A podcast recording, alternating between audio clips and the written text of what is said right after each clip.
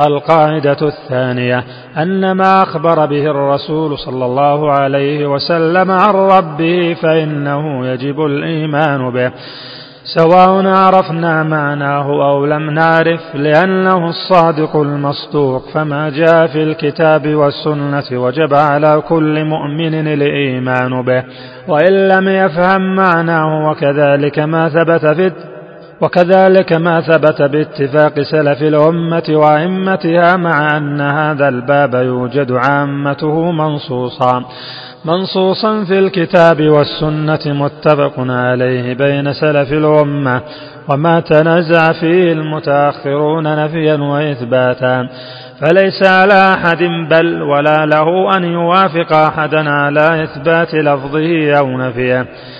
حتى يعرف مراده فإن أراد حقا قبل وإن أراد باطلا رد وإن اشتمل كلامه على حق وباطل لم يقبل مطلقا. ولم يرد جميع معناه بل يوقف اللفظ ويفسر المعنى. كما تنازع الناس في الجهة والتحيز وغير ذلك.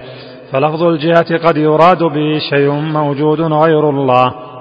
فيكون مخلوقا كما إذا أريد بالجهة نفس العرش أو نفس السماوات.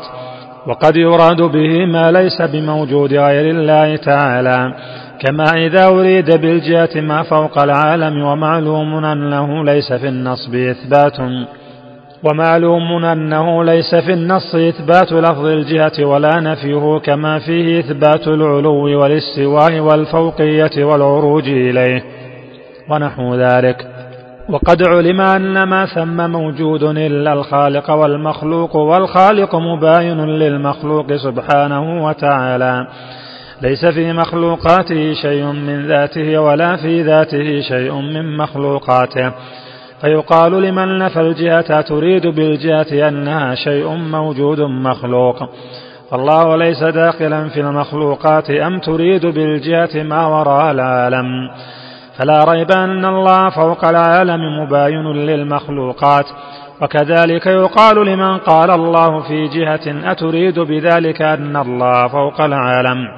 أو تريد به أن الله داخل في شيء من المخلوقات؟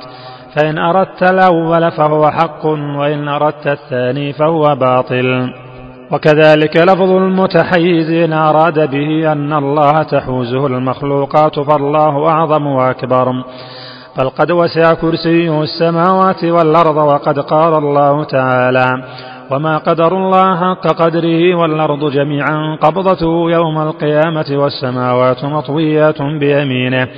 وقد ثبت في الصحاح عن النبي صلى الله عليه وسلم أنه قال يقبض الله الأرض ويطوي السماوات بيمينه ثم يقول أنا الملك أين ملوك الأرض؟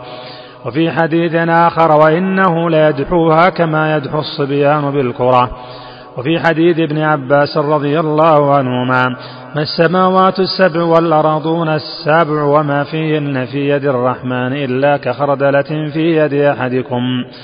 وإن أراد به أنه منحاز عن المخلوقات أي مباين لها منفصل عنها ليس حالا فيها فهو سبحانه كما قال أئمة السنة فوق سماواته على عرشه باين من خلقه.